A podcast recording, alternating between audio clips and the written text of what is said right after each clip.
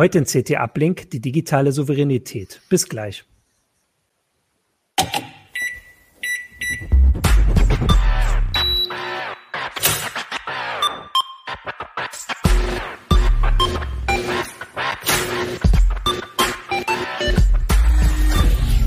CT Uplink. Hallo, der CT Uplink wird äh, heute wieder ges gesponsert und zwar von Intel. Der Spot, Spot kommt jetzt. Die Intel vPro-Plattform ist für Unternehmen konzipiert und weit mehr als nur ein Prozessor. Die umfassende Plattformtechnologie erfüllt nicht nur die Anforderungen ihrer IT, sondern auch die Wünsche ihrer Mitarbeiter. Die Intel vPro-Plattform vereint erstklassige Leistung, hardwarebasierte Sicherheit, moderne Fernverwaltbarkeit und Stabilität, sodass sie Unternehmensproduktivität beschleunigen, Daten besser schützen und von überall ihre PCs verwalten können. Gehen Sie auf intel.de slash more with vPro und erfahren Sie mehr. Intel vPro Plattform Build for Business. So, dann haben wir das. Wir können jetzt die Sendung beginnen. Ich bin, äh, also wir kommen zum CT Uplink. Ich bin Martin Holland aus dem Newsroom von Heise Online. Da, und da sind meine Gäste. Ich habe heute mit mir hier und ich würde jetzt Ach so, ihr seht wahrscheinlich gar nicht die gleiche Auflistung. Ähm, die gleiche Reihenfolge. Ja, fang du einfach mal an, wer du bist. ja, genau. Ich bin Christoph Windeck aus dem Hardware-Ressort. Äh, dein Kevan? Ich bin Kivanton Carboni aus dem Ressort Systeme und Sicherheit. Und? Ich bin Christian Wölbert aus dem Mobilressort. Genau. Und damit äh, haben wir die Sendung voll. Und zwar möchten wir heute über das den Zweititel der aktuellen CT, ich will das mal so schön, ah, da kann ich es schön hinhalten, äh, sprechen. Also die aktuelle CT ist die Nummer 19 und der Zweititel beschäftigt sich mit dem Thema digitale Souveränität. Und das ist ähm, ziemlich hochaktuell. Ähm, wir hatten da auch Ach, meine Zeitplanung, äh, meine Zeiterinnerung ist ein bisschen durcheinander in diesen Corona-Zeiten vor zwei oder drei Wochen eine heiße Show zu. Ein bisschen eine andere Richtung. Da ging es darum, ähm, wie Donald Trump das Internet kaputt macht. Ganz grob zusammengefasst. Mehr gibt es dann in der Sendung, kann man in der Sendung nachgucken. Ihr habt euch äh, für die CT jetzt das ein bisschen aus einer anderen Richtung angeguckt und gesagt, wenn da jemand was kaputt macht äh, oder uns irgendjemand einen Stöpsel zieht und sowas. Ähm, was machen wir denn da eigentlich? Also wie, wie unabhängig sind wir denn eigentlich von diesen ganzen weltpolitischen Auseinandersetzungen und sowas? Äh, ihr habt da mehrere Artikel zugeschrieben äh, und die sind ziemlich spannend und ich finde das äh, sehr cool, da mal drüber zu reden. Ähm, genau, und deswegen machen wir die Sendung. Und ich würde aber sagen, wir fangen einfach direkt mal an, weil äh, Christian, du hast ähm, den Einleitungsartikel geschrieben und da hast du so ein bisschen, da gibt's auch eine Definition davon, also was man überhaupt unter digitaler Souveränität versteht. Vielleicht kannst du das ja einfach mal so als Einleitung sagen, weil vielleicht haben da Leute ganz unterschiedliche Vorstellungen. Ja, gerne. Also ich mag das jetzt nicht alles vorlesen, ähm, aber ähm, wichtig ist aus meiner Sicht, dass äh, digitale Souveränität verschiedene äh, Dimensionen hat. Ähm, zumindest hat der Digitalrat der Bundesregierung das so vorgeschlagen. Äh, Dimensionen wie, ähm, wo liegen eigentlich die Daten, äh, welche Rechtsgrundlagen gelten dort, ähm, kann man den Quelltext einsehen, gibt es offene Schnittstellen, hat man selber überhaupt die Kompetenz, ähm, mit diesen Daten etwas zu machen, versteht man die Algorithmen, und im Endeffekt läuft es eigentlich darauf hinaus, ob man selber jederzeit entscheiden kann, wer welche Daten bekommt oder nicht ja. bekommt. Und man kann ja jetzt, um da das mal ein bisschen praktischer zu machen, man kann sich das ja so vorstellen, also es geht jetzt nicht per se darum, was irgendwie, weiß ich nicht, die Bundesbürger benutzen, ähm, sondern, weiß ich nicht, zum Beispiel die Beamten im Finanzamt, die benutzen eine Software, wo sie unsere also unsere Steuerdaten eingeben und dann irgendwas berechnen, um dann auszurechnen, was für Steuern wir bezahlen und sowas. Und diese Software ist typischerweise von äh, von Microsoft. Also ich wollte euch jetzt, also, oder also wahrscheinlich zumindest äh, wird da viel mit, mit Excel und so gemacht. Also ihr habt hier diese, äh, diese schöne Illustration, die kann man ja auch mal zeigen. Also es geht, wie gesagt, um äh, genau um, um den Bund in dem Fall oder um die Regierung, die Politik. Und da ist hier dieser schöne Bundesadler, der ist gefesselt von und da sieht man eben auch Microsoft. Und das war so, ja. äh, Genau, also das wäre so, damit man mal weiß, worüber wir jetzt reden. Also es geht genau. nicht darum, dass wir alle irgendwie Android benutzen und dass wir da vielleicht irgendwelche Probleme haben, sondern wirklich ähm, bundesstaatliche Aufgaben mit Software gemacht werden, die äh, von einem US-Konzern. Man kann auch ähm, die digitale Souveränität auch genauso als Thema für die Wirtschaft oder für jeden Bürger sehen. Wir mhm. haben uns jetzt auf die äh, staatliche Seite konzentriert, ähm, weil das Thema da einfach besonders ja, drängend und relevant ist. Ja. Und aber da kann man ja jetzt auch einfach daran schon mal machen, was denn so die, also was sind denn die Gefahren, die da also lauern könnten oder die Risiken, die da jetzt ähm, postuliert werden, sage ich mal, und vor allem, also wie realistisch ist da, dass da überhaupt was passiert? Ähm, also bei dem Thema geht es nicht nur um Datenschutz, es geht auch zum Beispiel um die Frage, ob ähm, uns, also der Bundesregierung oder deutschen Behörden, irgendjemand, ein Anbieter wie Microsoft ähm, einfach ähm, Dienstleistungen abdrehen kann. Mhm. Und ähm, das ist so ein Szenario, ähm, von dem Experten äh, sagen, ja, das ist gar nicht so unrealistisch, ne, dass Trump äh, aufgrund irgendwelcher Handelskriege mit äh, der Europäischen Union oder mit Deutschland ähm, dann sagt, ja gut, dann können eben deutsche Behörden keine Cloud-Dienste amerikanischer Anbieter mehr benutzen und das würde dazu führen, dass äh, die Behörden ja, nicht mehr arbeiten könnten zumindest in manchen Bereichen. Also im Moment werden Cloud-Dienste in Behörden noch nicht so stark eingesetzt, aber der Trend geht auch in die Richtung, gerade durch Corona auch zum Beispiel Videokonferenz. Äh, zum Beispiel. Ja, ähm, kannst du mal gucken, ob du das Mikro vielleicht noch mehr vor den Mund hältst, vor allem jetzt, wo ich am Anfang die ganze Zeit an dich die Fragen stelle. Äh, Ist es so besser oder? Ich finde es so ein bisschen besser, ja. Also das okay. ist so vom Mund, genau. Äh, also ich finde, das ist die Sache, mit der ihr es auch aufmacht. Und ich äh, würde auch sagen, dadurch, ähm, durch diese Gefahr ist das so ein aktuelles Thema geworden. Also wenn wir vor, sagen wir mal, einem Jahr darüber geredet hätten, hätten wir wahrscheinlich gesagt, die größte Gefahr ist, dass Microsoft irgendwie sagt, den Dienst gibt's nicht mehr, der stellen wir irgendwie äh, die, die, den Support ein, ihr müsst jetzt hier in die Cloud oder ihr müsst das Angebot von uns abonnieren oder sowas.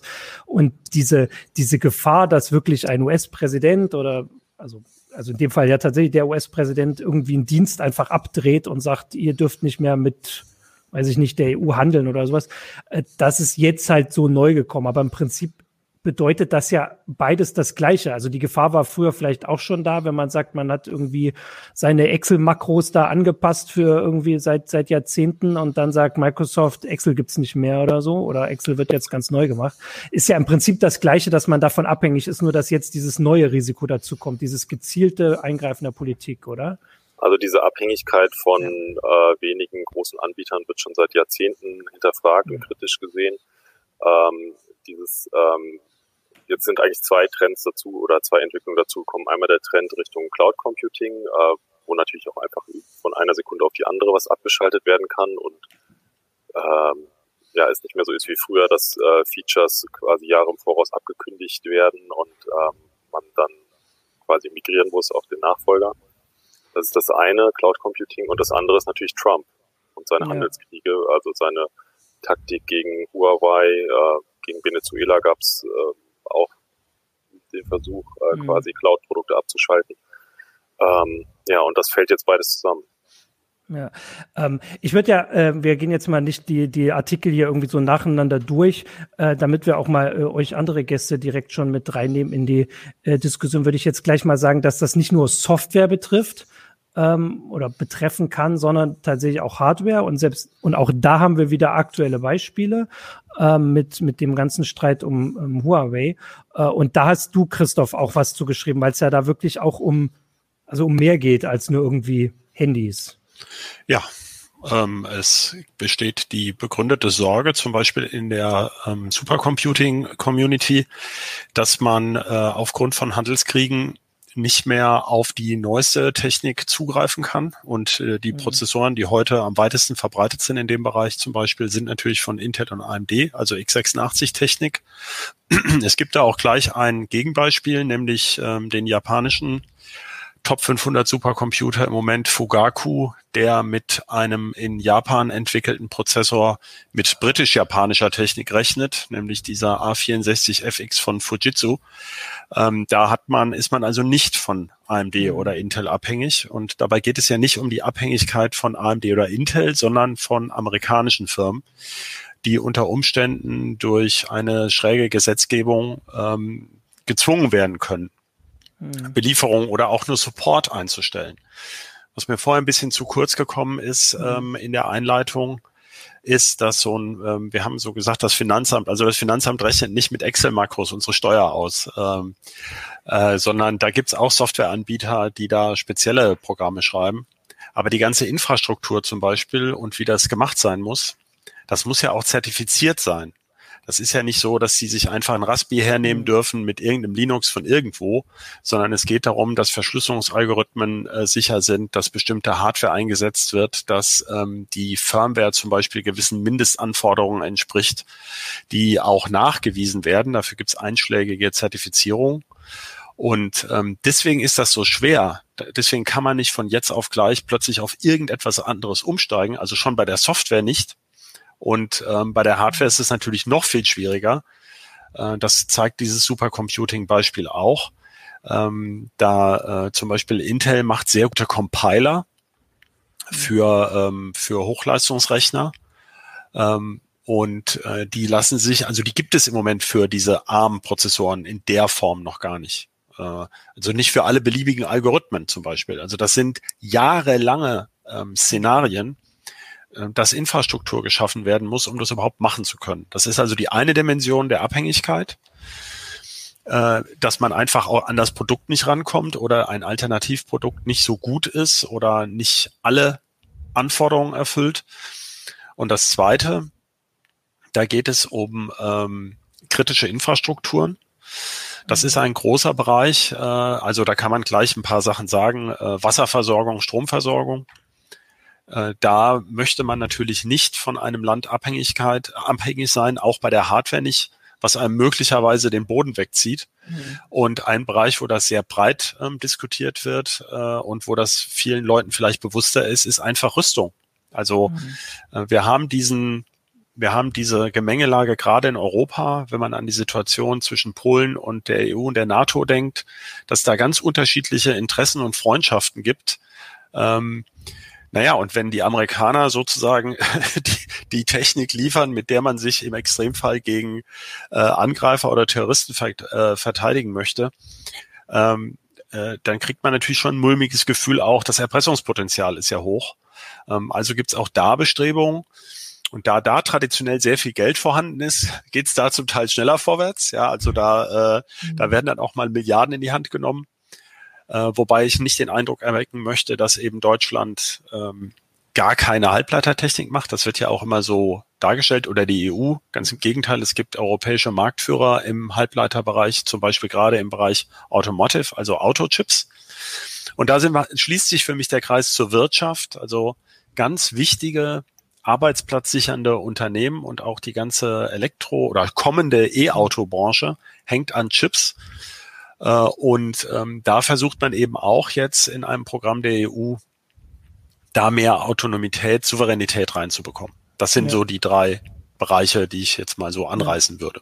Ja, da kommen wir auch noch drauf, aber um dann jetzt den dritten im Bunde oder den vierten im Bunde reinzunehmen, ähm, gleich die Frage an dich, Kevan. Also wir hatten vorhin das mit der Software, haben wir schon mal gesagt, und äh, Christoph hat das ja gerade auch sehr schön noch äh, ausgeweitet da mit dieser Zertifizierung und dem Problem, dass man eben auch nicht einfach mal da umwechseln kann. Du hast dich äh, im Heft damit oder fürs Heft mit der Frage beschäftigt, ob man nicht einfach alles Open Source machen kann, so von heute auf morgen.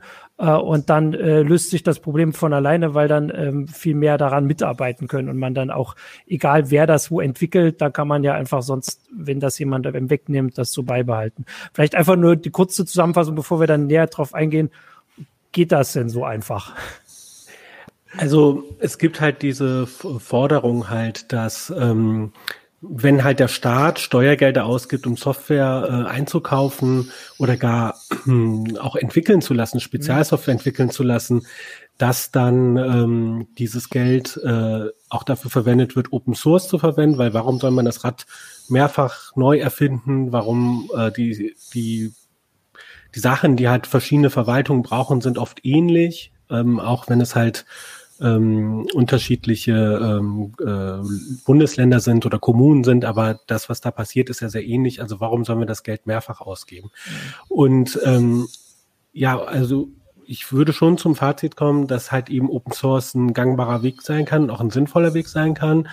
äh, und das auch nicht bedeutet, dass jetzt irgendwie alles kostenlos ist und dass jetzt irgendwie äh, die äh, Bürgerinnen mit dem Rathaus zusammen irgendwie äh, irgendwelche Hacking-Wochenenden machen, um dann irgendeine Software zusammenzuklicken, äh, ja. äh, sondern dass das halt auch eben ähm, mit einem Wirtschaftsmodell verbunden sein kann, das halt ein anderes ist als jetzt. Ähm, aber es ist halt auch kein Allheilmittel oder es ist halt, ähm, man muss dann trotzdem darauf achten, dass ähm, andere Bedingungen halt auch da sind, ähm, weil wir haben ja auch gesehen, dass Open Source Projekte auch scheitern können und wir kennen das ja auch aus der Open Source Welt, dass nicht jede Software langlebig ist ähm, und so und andere dafür doch sehr, sehr langlebig sind.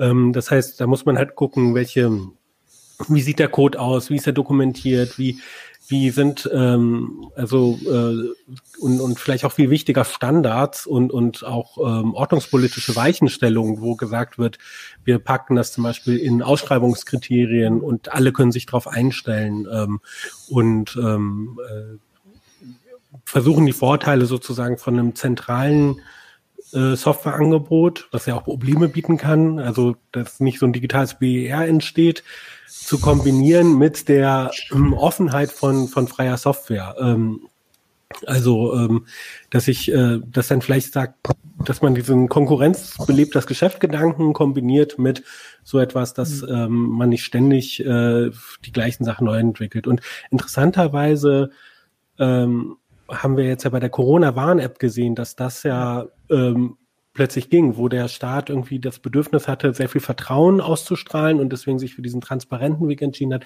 mit dezentral, äh, ohne oder mit minimaler Cloud-Anbindung und so und ähm, und äh, wo trotzdem große Firmen sozusagen Geld bekommen haben, um das zu entwickeln, aber der Code für alle einsehbar ist.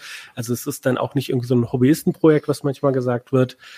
Und gleichzeitig zeigt aber die Corona-Warn-App auch diese Probleme, dass wir dann auf Plattformanbieter wie Apple und Google angewiesen sind, damit halt eben diese, ähm, diese Schnittstellen, diese API, äh, die ähm, benötigt wurde für diese Corona-Tracing-Sachen, ähm, äh, dass die überhaupt dann in den Handys vorhanden ist. Ne? Weil wenn die mhm. sich quergestellt hätten, dann hätte der äh, ähm, äh, der Bund das noch so schön dezentral machen können, das äh, wäre halt ins Leere gelaufen. Ja. Vor allem zeigt die ja auch, dass es teilweise ganz schnell gehen kann, wenn es äh, irgendwie wenn der Wille da ist. ist, wenn der Wille und vor allem das Geld da ist. Ähm, okay, damit haben wir jetzt so ein bisschen die die ja doch teilweise sehr unterschiedlichen Punkte mal so aufgestellt. Aber ich würde dann doch jetzt noch mal kurz auf die Frage zurückkommen, bevor wir da ein bisschen ins Detail gehen. Also wie groß sind denn die Gefahren da wirklich? Also ist das jetzt ein Modethema, was einfach gerade kommt, weil äh, in den USA so ein bisschen Wahlkampf und da wird dann auch mal große Töne gespuckt. Also Christian, du hast vorhin gesagt, Venezuela war mal so im Fokus davon, aber wenn ich den Artikel richtig im Kopf habe, hat sich das am Ende dann auch wieder gelöst. Also da hat die US-Regierung auch nicht durchgezogen. Die, es ist ja so, also wenn jetzt die US-Regierung oder irgendeine Regierung, die Zugriff auf eine Software oder eine Hardware hat, ähm, so, ein, ähm, so ein Austausch abschneidet, uns irgendwie davon abschneidet, schneidet sie sich ja auch selbst ins Fleisch. Also das ist ja irgendwie immer so, weil die kriegen dann kein Geld mehr, also die Wirtschaft leidet dann da auch drunter. Also ist denn die Gefahr wirklich da? Wie, wie siehst du das? Oder ist das was Theoretisches, worauf man sich darauf vorbereiten kann? Aber am Ende wird auch die US-Regierung zum Beispiel dann doch immer einen Rückzieher machen, weil sie es sich ja auch mit den eigenen Leuten nicht verderben kann. Ähm, ich glaube, wir haben alle oft genug ähm, über Trump diskutiert und ähm, jeder weiß, dass ähm, die äh, der Handelskriege, die er ja vom Zaun gebrochen hat, dass er da bereit ist, auch ähm, der eigenen Wirtschaft zu schaden.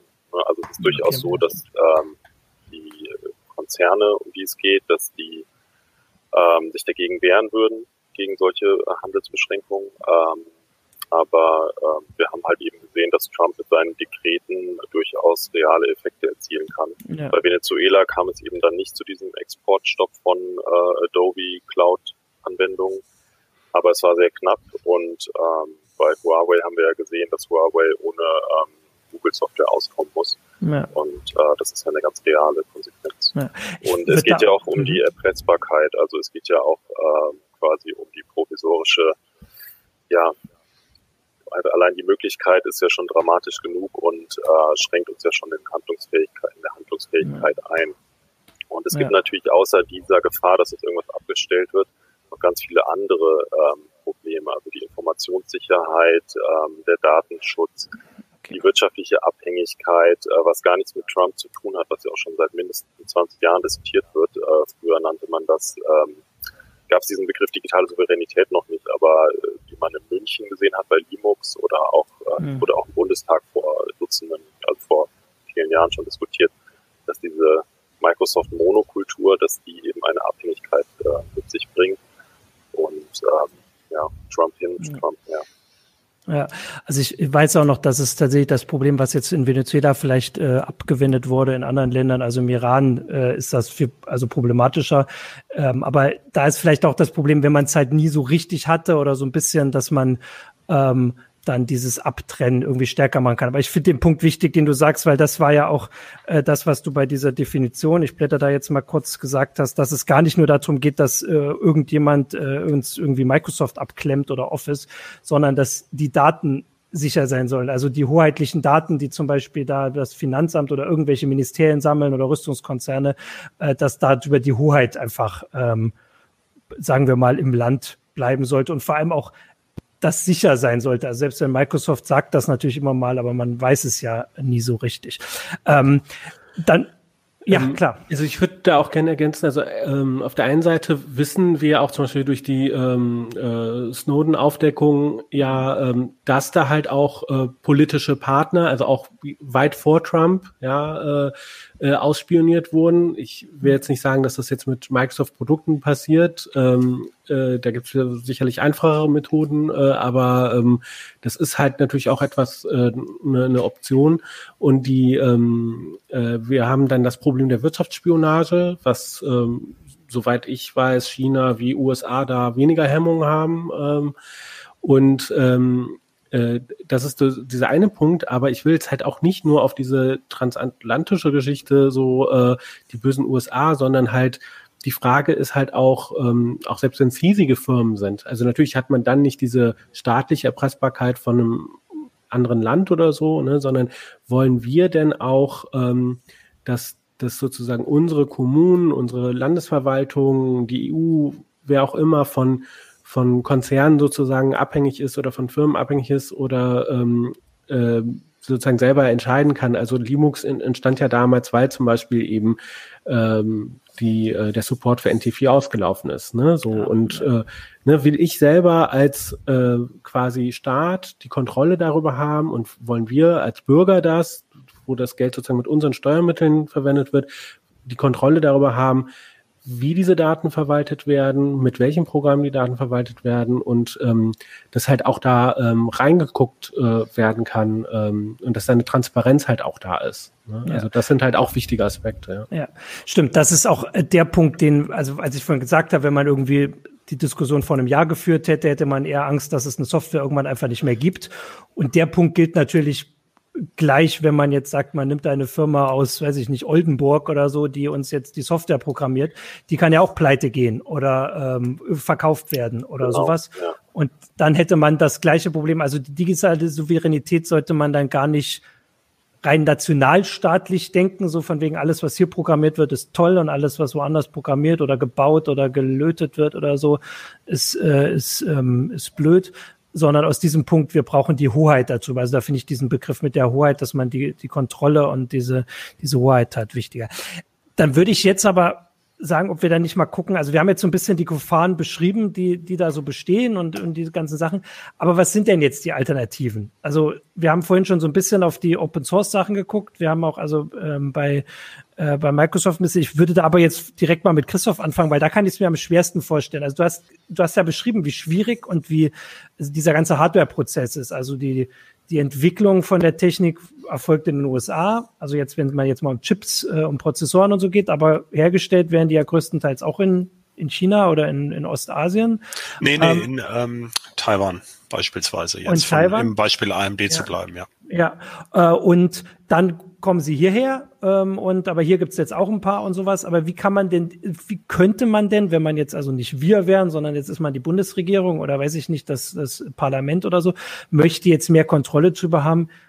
Also das klingt nicht einfach sein. Also gibt's da überhaupt irgendwelche Überlegungen, dass also mehr diese Hoheit darüber zu bekommen? Oder ja klar, es gibt ein konkretes Projekt, ähm, ja. also das nennt sich die European Processor Initiative, EPI, mhm. EPI, und die haben ähm, die wollen gar nicht unbedingt einen konkreten Chip herstellen, sondern die wollen eigentlich bei dem Konsortium, was das jetzt macht über mehrere Jahre, das sind, glaube ich, 27 Firmen, also mehrere Unis sind dabei und so Institute und auch aber konkrete Firmen, die das mal anwenden sollen, unter anderem zum Beispiel BMW und Infineon und so, soll sozusagen das Know-how verbessert werden, wie man sowas eigentlich macht. Ähm, mhm. Und gleichzeitig sollen diese Firmen aber auch ähm, vernetzt sein um nicht einen Chip herzustellen, sondern eben Chips für bestimmte Anwendungen. Zum Beispiel einen für Supercomputer, einen für autonome Autos äh, oder auch eben allgemeine Rechenbeschleuniger. Mhm. Und ähm, die setzen erstmal auf die Technik, die ich schon skizziert habe, also ARM und äh, diese, weil sich da ja gezeigt hat bei diesem japanischen Supercomputer, das klappt ja. Da ist es ja mhm. schon mal schlau, einen Teil davon mit reinzunehmen. Und dann gibt es aber auch eine ganz offene Prozessortechnik, die nennt sich RISC-V. Die wird im Moment in Entwicklerkreisen sehr gehypt, weil da eben alles offen liegt. Äh, die ist aber im Moment erst in sehr schwachbrüstigen Prozessorchen im Einsatz. Also die ist noch nicht mal auf dem Niveau des Raspberry Pi, von dem, was man im Moment mhm. kaufen kann. Das heißt, da ist noch ein langer Weg zu gehen, aber die fangen jetzt immerhin erstmal an. Und da geht es auch um die Kombination dieser beiden Techniken, dass man also relativ frei, sozusagen, dass man die Infrastruktur entwickelt und Firmen hat und ähm, die man eben mit sowas beauftragen könnte. Und dann hat man immer noch das Problem, gefertigt würde das wahrscheinlich nicht in Europa. Hm. Also wir können derzeit in Europa, ähm, ist die modernste Fab, die die kleinsten Strukturen machen kann.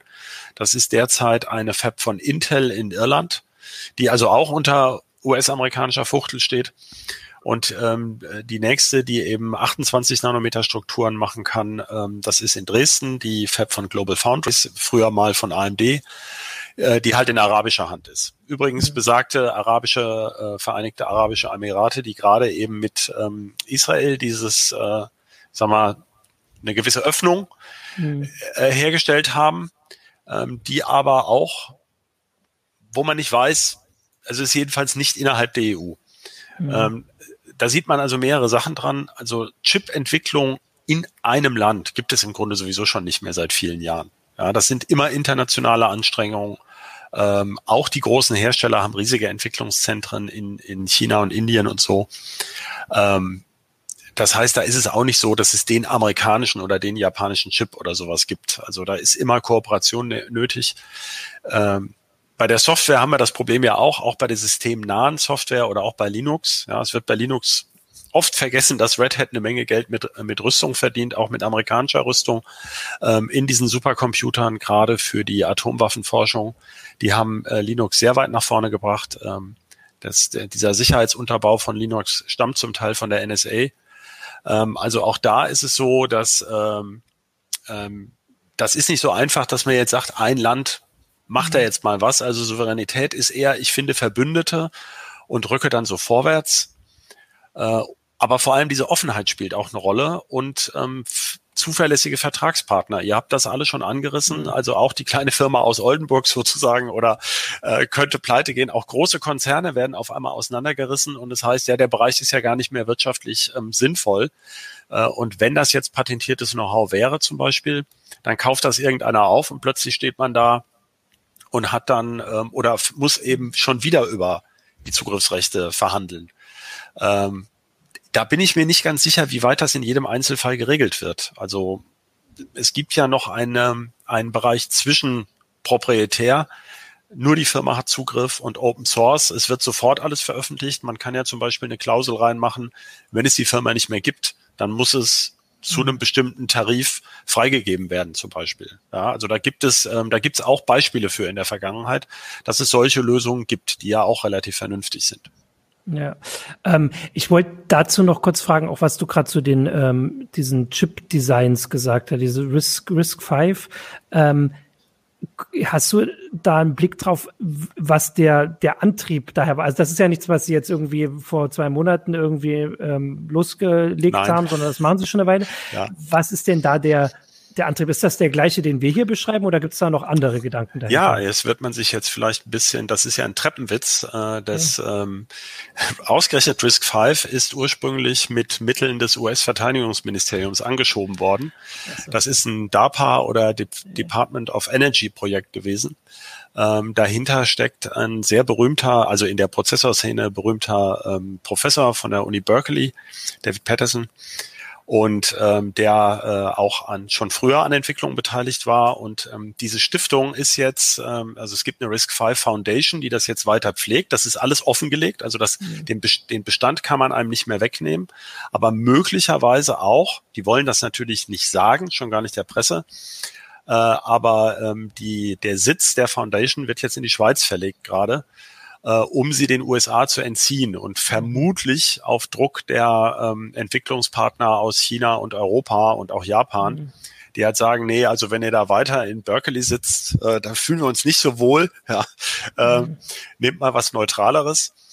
Ähm, das zeigt zum Beispiel ein, wirft ein Schlaglicht drauf. Also äh, diese diese Risk-5-Geschichte ist einfach, das ist ein lang gehegter Traum in der ähm, Entwicklerszene gewesen und das war auch nicht der erste Ansatz für eine offene äh, Befehlssatzarchitektur, aber äh, der, der bis jetzt am weitesten gekommen ist. Und ähm, okay. äh, da, da ist gerade genau wie, ähm, also Kevan kann da bestimmt mehr zu sagen, wie er gesagt hat, dieser kooperative Ansatz, dass ganz viele Firmen daran mitarbeiten, äh, Fehler aufdecken, Optimierungen bringen, die gar nicht unbedingt jetzt einfließen müssen in das mhm. komplett freie Projekt, aber äh, wo man eben voneinander lernt, äh, das ist eine, eine große Hilfe dabei. Und man ist eben nicht wie bei x86 darauf angewiesen, was Intel und AMD gerade gut finden, Vorbehaltlich natürlich, dass das, was man sich dann selber Tolles ausgedacht hat, wirtschaftlich äh, machbar ist. Also ähm, es gibt ja auch die Alternative ARM. Jetzt komme ich zum dritten Mal drauf zurück. Also es gibt, ähm, es gab vor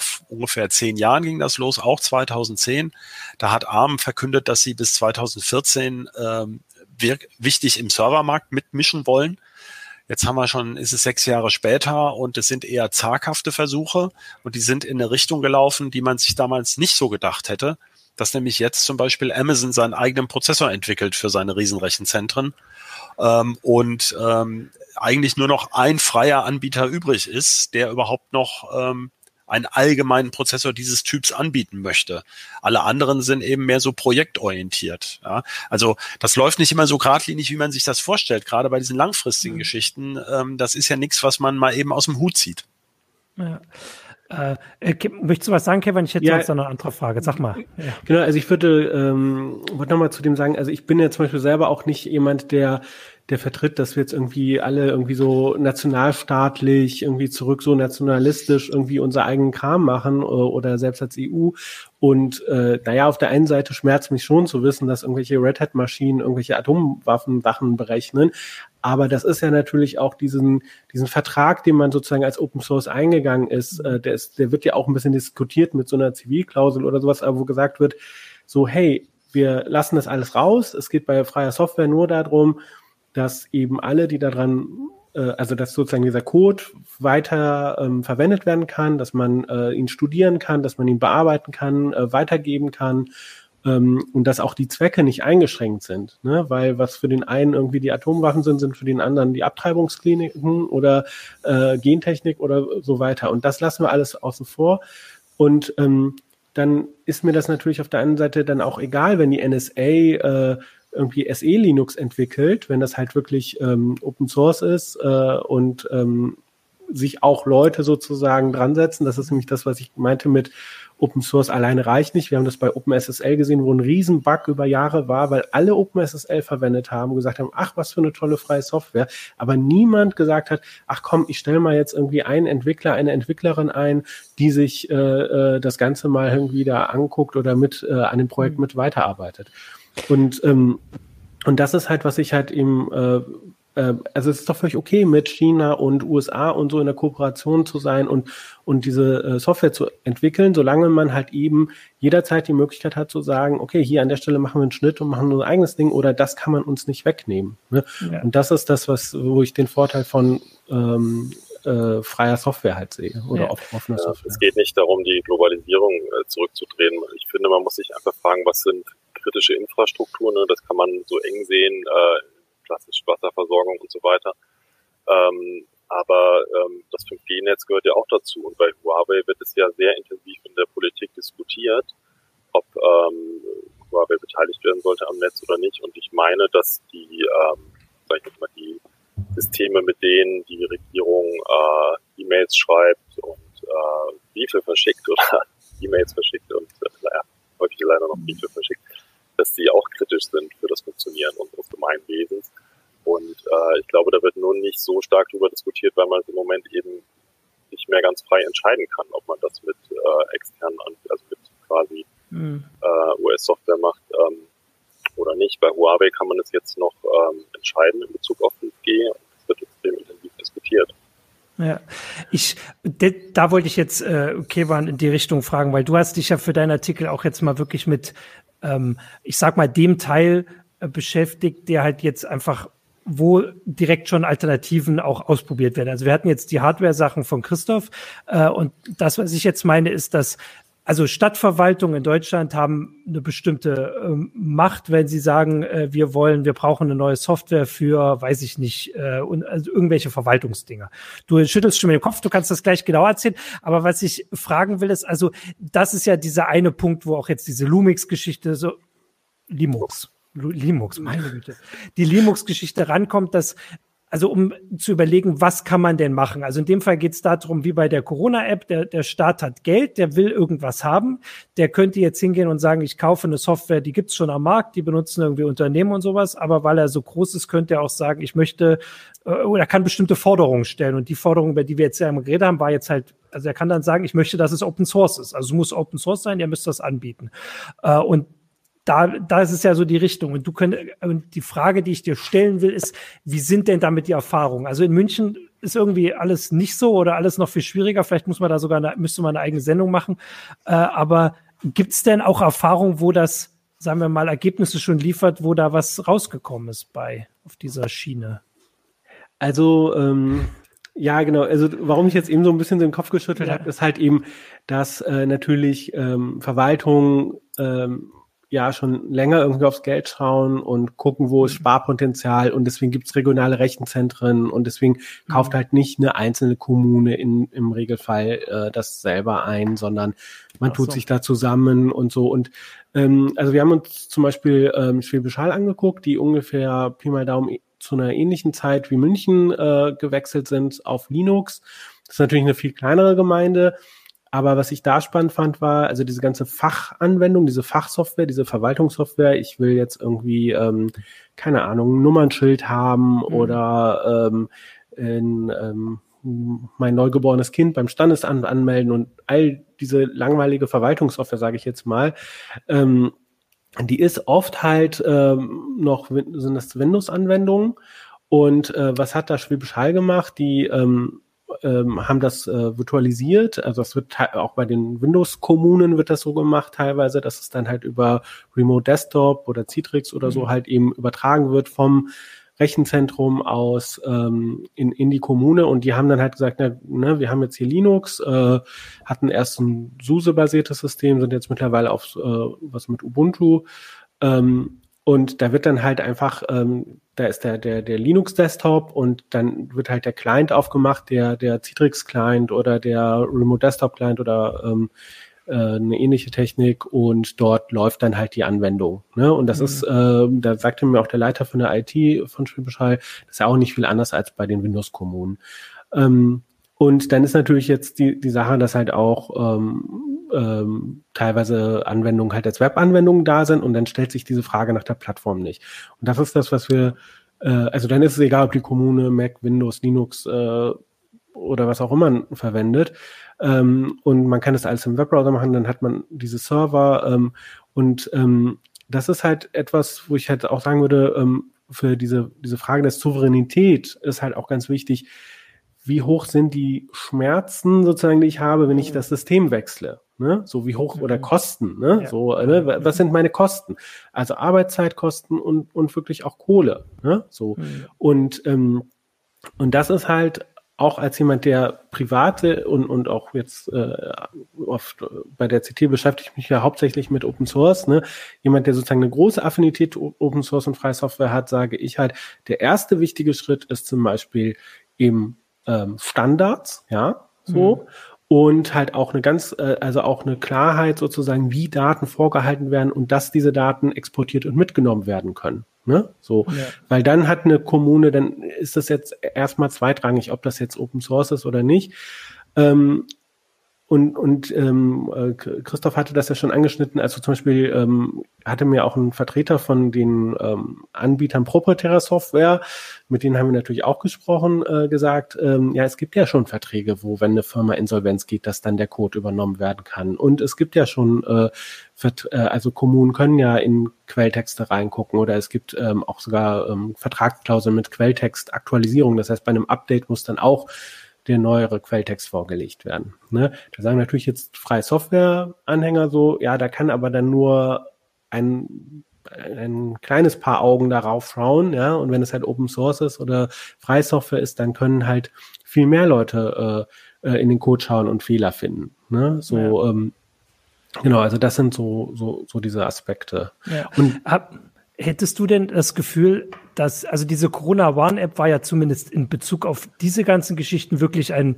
Vorzeigeprojekt, wie ich das jetzt mitbekomme. Also da ging es zwar hin und her am Anfang, aber als sie sich dann entschieden haben, wir machen das Open Source, das machen SAP und Telekom, ähm, die, die machen das jetzt so frei und da haben auch viele drauf geguckt, ähm, dass das so, so auch so eine Vorbildwirkung haben kann oder ist das dafür, also im Moment wird ja eher darüber diskutiert, dass sie jetzt tatsächlich einfach nicht so viel bringt, weil einfach nicht so viel, also ne, jetzt rein aus ja. äh, Krankengeschichte, aber rein technisch war das ja so, wie, wie du dir es wahrscheinlich gewünscht hättest, wenn ich dich äh, vor, weiß ich nicht, sechs Monaten gefragt hätte, als wir das De erste Mal vom Virus gehört haben. Ja, ja. De definitiv. Und ich glaube, dass da halt der Druck einfach so hoch war. Also ich meine, wir sehen das ja äh, mit, mit diesen ganzen problematischen äh, Mythen, die rumgeistern, online und offline und ja. so. Also der Druck war einfach hoch zu sagen, ja, wir als Staat zeigen euch, wir wollen nicht verfolgen, wo ihr lang geht oder so, sondern wir wollen einfach nur ein, nur ein Werkzeug haben, ähm, um, um die Zahlen, äh, die äh, möglichen Infektionsketten zu unterbrechen. Mhm. Ne? So, also da war sozusagen ein großes, hohes politisches Interesse.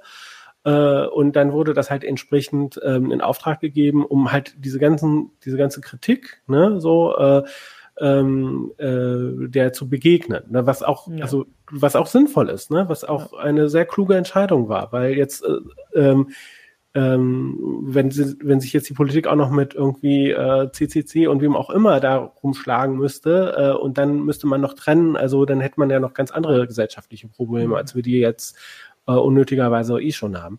Ja. Ähm, aber ähm, also ich würde gerne so ein bisschen davon wegkommen oder soll man sagen, so es geht also auch gar nicht, also natürlich ist jetzt irgendwie ähm, überall zu 99 Prozent Microsoft Office oder nicht 99 Prozent, aber so ähnlich. Ne? Äh, also Christian ähm, ähm, hatte ja ähm, in seinem Artikel äh, Zahlen da von der PwC-Studie, die habe ich jetzt nicht parat, aber das war ist ja, wir wissen ja, dass ganz oft überall Microsoft Office zum, zum Einsatz kommt. Ne? So, ähm, das soll jetzt auch nicht so ein Microsoft-Bashing sein, sondern zu sagen, okay, wenn eine neue Software entwickelt wird, was spricht denn dagegen, dann halt auch zu sagen, ähm, wir geben jetzt auch im ersten Schritt etwas mehr Geld aus, weil das ähm, schrieben mir zum Beispiel Leser jetzt auf die Artikel so, äh, Open Source kostet dann aber auch mehr, mhm. weil man das ja dann natürlich tendenziell nur einmal verkaufen kann. Ne? So, ähm, also das als Staat sozusagen mehr Geld in die Hand zu nehmen und auch vielleicht auf einer anderen übergeordneten Ebene ähm, mit den regionalen Rechenzentren oder als Land oder als Bund ähm, und äh, das als Open Source zu entwickeln, ähm, das zur Verfügung zu stellen, dass es äh, äh, von allen genutzt werden kann. Und wenn dann halt, was weiß ich, eine Kommune in Spanien oder so das dann halt auch verwendet und Fehler fixt und äh, oder deren Auftragnehmer sozusagen, das muss ja nicht die Kommune selber machen, ähm, Fehler fixt, ähm, dann profitiert dann auch wieder äh, die Kommune in Deutschland davon und so weiter. Ähm, sowas passiert sogar auch schon, weil äh, das Beispiel ist gerade eher umgekehrt, dass zum Beispiel Detmold eine Software verwendet, die irgendwie in Barcelona und Madrid irgendwie entwickelt wird. Ja. Ähm, also äh, der Staat braucht eine Software neu, dann gibt er die als Open Source und ich würde sogar sagen als Web äh, äh, ähm, Software sozusagen in Auftrag, damit sie plattformunabhängig ist oder meinetwegen auch als Desktop-Client oder App, Mobil-App, aber dann halt eben darauf ausgelegt, dass es halt eben plattformunabhängig ist. Ähm, äh, und auch API-unabhängig ist, dass es nicht auf zum Beispiel irgendwie Google Play Services angewiesen ist. Und, ähm, und dann hat man da sozusagen hinterher so die, die, die Möglichkeit, ähm, die, die Kontrolle darauf zu haben. Und die, ja. die, die Software, äh, jetzt sagen halt natürlich Leute, ja, was ist denn mit der Softwareindustrie? Ne? Da muss man sich die Frage stellen, also es gibt ja Firmen, die können das halt erfolgreich sozusagen, das als Dienstleistung anzubieten, also quasi nicht den Code zu verkaufen, so wie es übrigens mal in Anfangstagen von Softwareentwicklung war. Äh, da war die, der, der Code ja die, die, das Beiwerk zu den Mainframes oder so. Also hinzugehen, zu sagen, wir verkaufen die Dienstleistung, den Support, die Weiterentwicklung, äh, aber nicht den Code äh, an sich. Ja. Ne? Genau, da gibt's ja, also da gibt's ja die Beispiele in der Open Source Szene. Äh, also das ist, da muss man jetzt nicht irgendwie das Rad neu erfinden. Okay, ähm, das ist jetzt alles äh, ganz schön viel. Ich hatte jetzt, äh, hatte ich jetzt gerade noch eine, eine, Frage überlegt. Ähm, nee, ich war jetzt, jetzt hast du, hast du mich direkt gerade. Jetzt frage ich euch erstmal, ob ihr noch was sagen wolltet, äh, Christian und Christoph, äh, weil Kevin hat mich jetzt gerade in einem Gedanken irgendwie, den ich hatte. Sorry. nee, nee, das ist ja meine Schuld. Ähm, ja, also mir kommt nur der Gedanke, ähm, dass es ja offenbar mhm. sehr, sehr schwierig ist, alleine nur von äh, in einer Verwaltung, alleine nur von Excel auf äh. LibreOffice Calc oder sowas zu wechseln.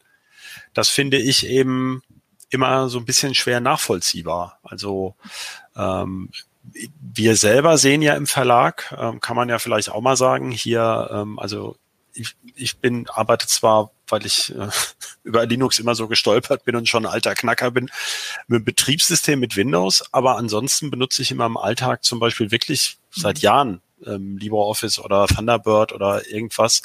Äh, das spielt ja gar keine große Rolle. Ich sehe aber, dass eben äh, in anderen Abteilungen bei uns ähm, diese Integrationsfeatures zum Beispiel, jetzt hat sich ja das bei diesem Teams mhm. gezeigt, mit diesem Office SharePoint 365 oder wie es heißt, äh, sehr beliebt sind bei vielen Kollegen, Kolleginnen, also Abteilungen, die können das ja auch nicht alleine entscheiden. Und ähm, auf der anderen Seite, wenn ich mir so eine Behörde vorstelle, habe ich immer die laienhafte Einschätzung, ähm, naja, wie viel Kooperation machen die da schon? Äh, ähm, warum setzen die denn nicht wenigstens für die einfachsten Sachen ähm, schon mal ein bisschen Open Source ein? Warum ist das so wahnsinnig schwer? Das ist eine Sache, die ich nicht verstehe. Also bei äh, Linux hat man das äh, ganz schön nachvollziehen können. Da gibt es so ein ähm, sehr schönen Blog-Eintrag, den findet man jetzt nur im Web-Archive, äh, aber ist sehr interessant. Ähm, können wir vielleicht auch mal verlinken in der Meldung, ähm, wo die IT-Abteilung der Stadt äh, beschrieben hat, wie aufwendig es war, diese Office-Migration hinzukriegen von Microsoft auf äh, OpenOffice oder LibreOffice. Und ähm, das Projektteam berichtet da eben, dass sie in den ganzen Abteilungen dieser einen Stadt, äh, ich gucke mal gerade nach, über 21.000 Microsoft Office äh, Vorlagen und Makros äh, gefunden haben. Also einfach Templates für Briefe. Das war das, was ich äh, vorhin erzählt habe. Auch wenn es nicht das Finanzamt war. Es war schon viel. Ich habe ja bei der Excel-Geschichte, Excel ist ja neulich in der Diskussion gekommen, weil diese ganzen Testergebnisse, diese Covid-19-Testergebnisse an der Grenze in Bayern sind auch in irgendeiner Excel-Tabelle gelandet. Und deswegen konnten die das da alles nicht so schnell irgendwie Bescheid sagen, weil die da nicht wieder rausgekommen sind. Ja, und die in München haben es eben geschafft. Ja. Äh, das hat aber Jahre gedauert, äh, diesen ganzen Boost ähm, zu ähm, ja, zu sammeln und äh, zu überführen in äh, komplett neue Prozesse, also nicht mehr in Formulare, aber auch in äh, kompatible Formulare im offenen Format. Ja. Und ähm, der IT-Rat, äh, das ist das Gremium, in dem der Bund und die Länder sich ähm, zusammen ähm, ja, zusammenfinden in IT-Fragen, der hat schon vor, ich glaube, zwölf Jahren entschieden, äh, dass ähm, Open Document Format ähm, für die öffentliche Verwaltung das Mittel der Wahl ist. Es wurde aber nie durchgesetzt und nicht nie etabliert. Ja. Und das ist bis heute noch der Grund, äh, dass es eben nicht so einfach ist, ähm, von Microsoft Office zu wechseln. Und ähm, ja, das weiß Microsoft natürlich auch. Also ja. ich will jetzt Microsoft nichts Böses unterstellen, aber äh, es ist nun mal eben so, ähm, die Handlungsfähigkeit der Verwaltung ist einfach eingeschränkt dadurch, äh, dass äh, keine offenen Standards verwendet werden.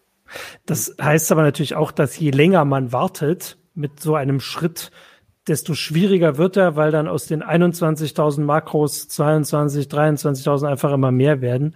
Ähm, Okay, das ist die Schwierigkeit. Ich wollte aber noch zu Christoph sagen, der da kurz den Einblick in den Verlag gegeben hat. Wahrscheinlich müssten wir einfach den weiß ich nicht, den Verantwortlichen einfach mal immer hier die Führung geben, weil bei uns ist ja nur wirklich da wahrscheinlich genau das Paradies, das man sich vorstellen kann, dass jeder sich hier aussuchen kann, ob er nun mit Mac arbeitet oder mit, mit Windows oder mit Linux und die Programme alle irgendwie miteinander kommunizieren müssen und das ja größtenteils alles klappt, sogar als wir jetzt mit einmal alle ins Homeoffice wechseln mussten durften, konnten, wie auch immer.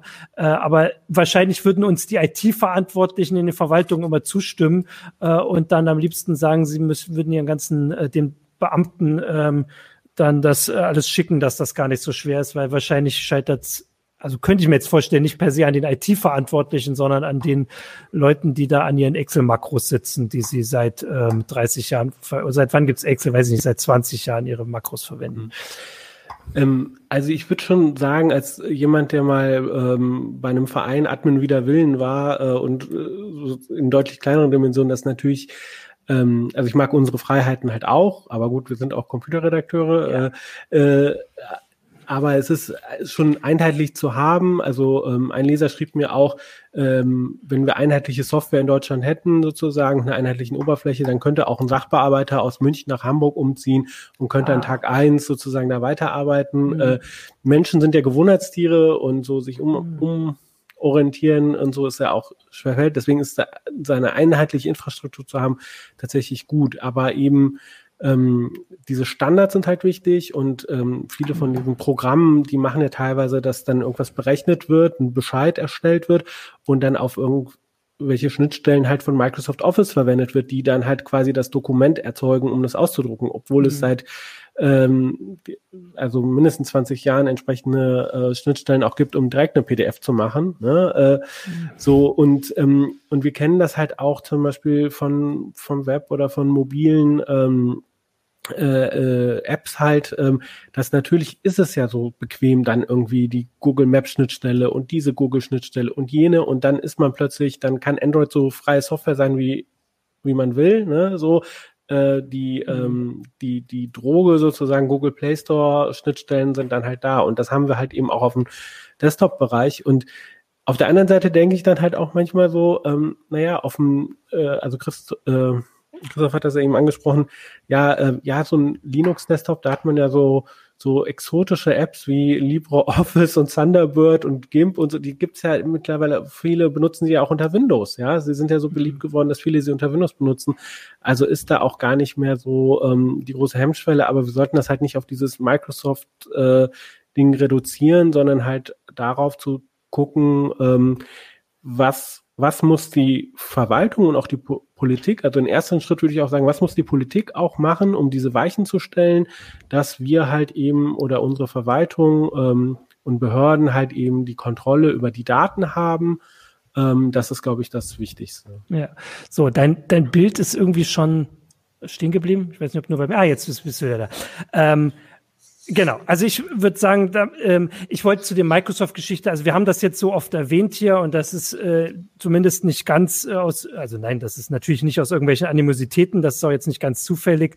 Äh, also äh, du hattest es vorhin schon mal angesprochen, Christian hat auch die Zahlen äh, in seinem Artikel genannt, das äh, gibt eine Marktanalyse, äh, der zufolge ist die Bundesverwaltung in hohem Maße von Microsoft abhängig. Also das ist in, in dem Fall tatsächlich der US-Konzern, der da, sagen wir mal, im Fokus steht. Äh, aber es geht natürlich bei der ganzen Geschichte, und das haben wir ja versucht in der Sendung auch so ein bisschen klar zu machen, um noch viel mehr. Bei der Hardware sind es natürlich wieder andere Sachen.